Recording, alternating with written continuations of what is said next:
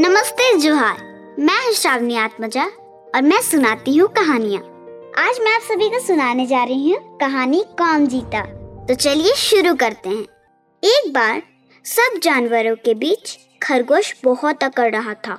बोला, मैं देखने में छोटा हूँ, पर मैं सबसे तेज दौड़ता हूँ। मुझे दौड़ में कोई नहीं हरा सकता। सब जानवर चुप रहे। एक कछुआ बोला इतना अकड़ना नहीं चाहिए। कोई तुम्हें हरा देगा तो तुम्हें कितनी शर्म आएगी खरगोश बोला ए कौन हराएगा? बोलो क्या तुम मुझे हरा सकते हो? चलो देख लेते हैं। मैं तो सबसे धीरे चलता हूँ लेकिन हो सकता है मैं ही तुम्हें हरा दूँ।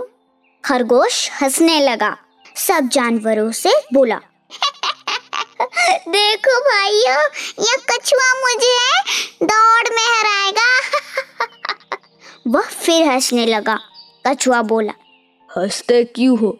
दौड़ लगा कर देख लेते हैं। खरगोश बोला अरे ठीक है ठीक है।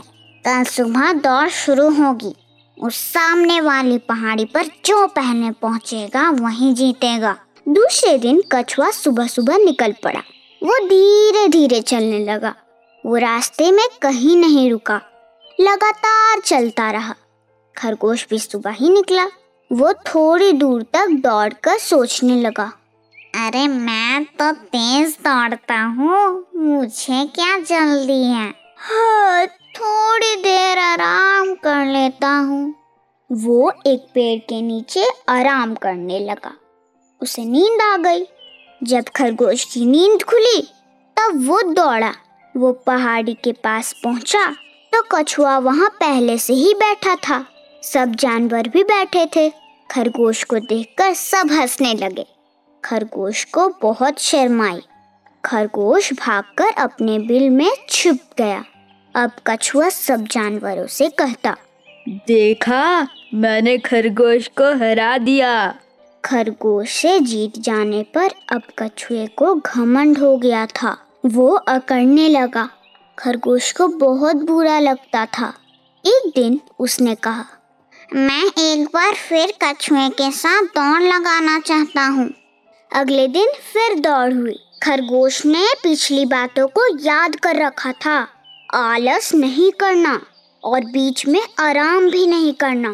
वो तेज दौड़ा, लगातार चलता रहा, कहीं नहीं रुका।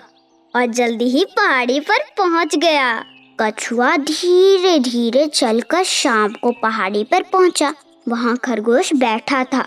सब जानवर हंसने लगे। कछुआ शर्म से नदी में जाकर छिप गया। तब से वो पानी में ही रहता है। सब जानवरों ने कहा, कभी घमंड नहीं करना चाहिए। खरगोश ने मन ही मन कहा, आलस भी नहीं करना चाहिए। यदि आपको ये कहानी अच्छी लगे तो लाइक सब्सक्राइब और शेयर करें। इससे मेरा हौसला बढ़ेगा। Thank you